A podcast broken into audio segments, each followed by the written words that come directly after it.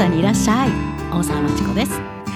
カナダにいらっしゃいって言ってももうすでに一時帰国をした留学生の皆さん多いと思います。大学生の皆さんも寮から退去するような勧告が出たりいろいろざわざわしてきてると思いますが特に未成年の高校留学生の皆さん無事に帰国しましたか？帰国しても気になるのはどうやって高校留学継続しようか。せっかくここまで頑張ってきたのに卒業目的できたのにと困ってる方多いと思います。そういう方たちへの今日のポッドキャストは具体的なサポートプランをお話ししたいと思います。前回のポッドキャストからもう日ごとにっていうか時間ごとにどんどん新しいニュースが入ってきてもう世界の大きい動きに振り回されています。でカナダは非常に今の時期この数週間山場ということでどんどん規制を厳しく厳しくしています。アメリカカナダの国境が閉鎖されるのがもう時間の問題。それから外国人の入国禁止のニュースも皆さん聞いたと思います。学校はもちろん無期限休校高校に関して大学ももうオンライン授業に全部切り替えてとんでもない変化が起こっています。今日の一つのいいニュースは、えー、インターナショナルスチューデンツ学生ビザをすでに持っているインターナショナルスチューデンツの入国はおそらく認める will という言葉を使ってますのでもう予定に入ってるみたいですが詳細はまだ不明です喜ぶの早いですよでもいつどうなるか分かんないです。えっ、ー、と、カナダのトルドー首相はこれは何ヶ月も続くって言ってます。その間学校はまず始まりません。で、入ってきても14日間の実習隔離が、えー、まあ強制に近い形で決まっています。その場合どこで高校生の皆さん実習隔離しますか？ホストファミリーのうちは難しいと思います。ホストファミリー、同じホストファミリーのところに戻れる保証はないですし、確率は非常に低いと思います。そのあたりも大きい問題なので、楽観はできません。でも、高校留学生の皆さん、これを聞いてる人、親の皆さんもそう、まさかまだカナダに残るなんて選択肢選んでないですよね。少なくとも今学年中、または来学年もかかるかも。人によっては18ヶ月は収束にかかるって言ってる専門家もいますから。学校にも行けず娯楽もなくホストのうちにこもりっきりホストの事情もいつ変わるか分かりませんよ。もうカナダの人経済が今大変です。仕事なくなって収入なくなって。で家族が感染すると一挙に状態は変わります。それからいつ始まるかわからないオンライン授業を待って留学生対策は全くないカナダの政府がオンラインを今一生懸命考えてるんですがまず留学生は蚊帳の外それから w i f i 事情もカナダそんなによくありませんのでオンライン授業に耐えられる高速 w i f i を持ってるホストファミリー少ないですからまずそれも不可能に近いかも。それから留学生の皆さんがコロナに感染しても病気になったり事故になったとしても病院に行っては行っても外国人であるあなたの優先順位は低いです。守ってくれる親もいません。なんでまだカナダにいるんですか？そう思わざるを得ないです。今のところオンライン授業に関しては BC 州のみが声明を発表しています。声明と言っても We are just looking at it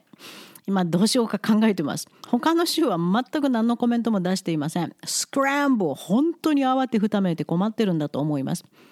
もともとカナダの高校はオンラインの授業も並行して取れたりするほどオンラインについてのシステムはできてたんですがまあメインストリームではありませんのでそれほどいいサイトも作ってないしユーザーフレンドリーでもないです。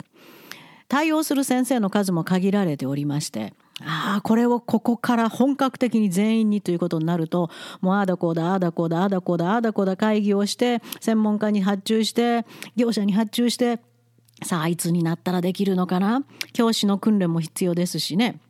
それから留学生はこの際蚊帳の外です。カナダにいる生徒たちがちゃんと勉強して将来社会に貢献できる、えー、人間になるようなための教育機関ですからそのカナダの生徒をどう教育するかどうやって大学に送れるようなレベルの高い授業を維持するかこれで必死です。ESL、ELL 中の留学生に関してはおそらくオンライン授業というのはないと思います。あったとしても本当にルーディメンタリーあなんじゃこりゃと思うような簡単なものしかできないような気がします。そして今度は留学生がオンライン授業を取るっていうのはどこまで難しいか分かってますか？学校でのインタラクションないです。カナダの優秀な子どもたちが質問したり発言したりするのを聞いて影響を受けることもできません。先生に直接質問することもできません。顔を見ての説明とオンラインでの質問とは全く深さが違いますのでそれに留学生が対応できるとは思えません。それから最終試験にそれが対応できる能力をつけてくれるか？カナダで英語母国語の生徒は親もいるしなんとかなるかもしれませんが日本からの留学生がそのオンラインコースをやっただけでイングリッシュの最終試験これがないと大学行けませんよね。日本に帰ってきても大学入れませんよね。それに合格するというのは本当に難しいんです。今までももともとクラス授業を取ってた生徒たちも実はカナダ中の日本人だけじゃなくて他の留学生も含めてなんと English 12の最終試験に合格して C プラス以上で合格合格した生徒の割合は5%なんですよ。あなたはその5%入ってますか？それ以外の生徒は C マイナス大学には絶対届かないですね。が不合格です。そんな現状の中もちろん教育委員会のスクール留学プログラムはそんなことは発表もしてませんので知らなかったでしょ？そのぐらい厳しいんですよ。その厳しい最終試験にオンラインだけで合格できると思いますか？少なくとも B プラスを取って卒業できると思いますか？いやー苦しいところです。でも自分はそれ挑戦したい。カナダでも頑張ってきたし難しいけどやってみたいという方のためにこれまでカナダの高校留学の経験が非常に豊富でたくさんの生徒を助けてカナダの教育制度の内部までよく知ってる私とカナダ人パートナーのロバートがこの際乗り出そうとお手伝いをすることにしました。ではそのサポートプランへの具体的な参加方法を今から説明します。メモを取りながらよく聞いてください。まずはメールにてご連絡ください。このポッドキャストの下の説明にもありますが、メールアドレスは info, info at superworldclub 小文字で全部一語になります。superworldclub superworldclub ですね。それに .co.jp info at superworldclub.co.jp .jp でご連絡ください。私が個人的に応対します。そこには必ずお名前、日本の住所、でカナダのどこに留学していたか、今学期何の授業を履修中かなどの基本事項を書いてください。そこに私自身が返信をしまして具体的個人的に相談を開始いたします。そしてカナダ学校からのオンライン授業を待ってる間のヘルプとしてあるいはオンライン授業が始まってからのヘルプとして提供する特別講座の名前は Canada Club E Emergency 緊急です。でもいいってなるとまあ少し軽くなりますかね。と呼びます。実はカナダクラブっていうのはもともと存在してまして私自身がカナダにベースを移した4年前から開講してます。特別限定、まあ、特別な生徒のためのオンラインコースです。Google ドック Google ハンガウトを使い今後 Zoom に移行予定でおりますが個人的な詳しい丁寧な指導を行います。多くの留学生留学準備の生徒の面倒を見てきています。このカナダクラブからカナダ大学留学を果たした生徒もたくさんいますよ。ただこのカナダクラブは現在キャパシティいっぱいですので今回の特別受け入れはカナダクラブ E という名前で別枠で行う予定でおります。かなり個人的に時間を私たちの時間ものすごく使います。そういうオンラインレッスンですのでキャナダクラブ E の人数の制限もありえます。切りたくはないんですがご希望の方はできるだけ早くご相談ください。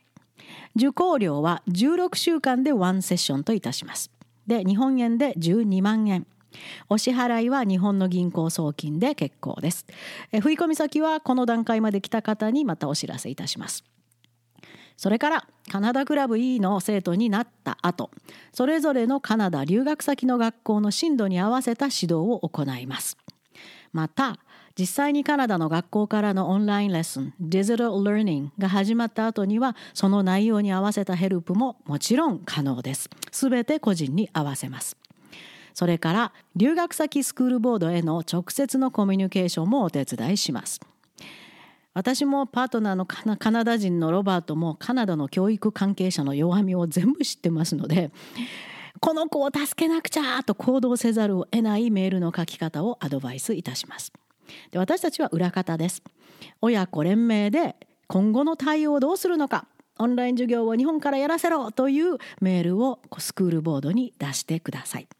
その後のやり取りもご希望でしたらカナダクラブ E の生徒にはいつでも追加費用なしでお手伝いいたします。そしてカナダクラブ E の生徒には一般には公開しない COVID-19 のカナダ情報の詳細をお知らせいたします。一般公開今緊急事態ですのでかなり公開してますがこれからは、えー、かなり絞っていくと思います。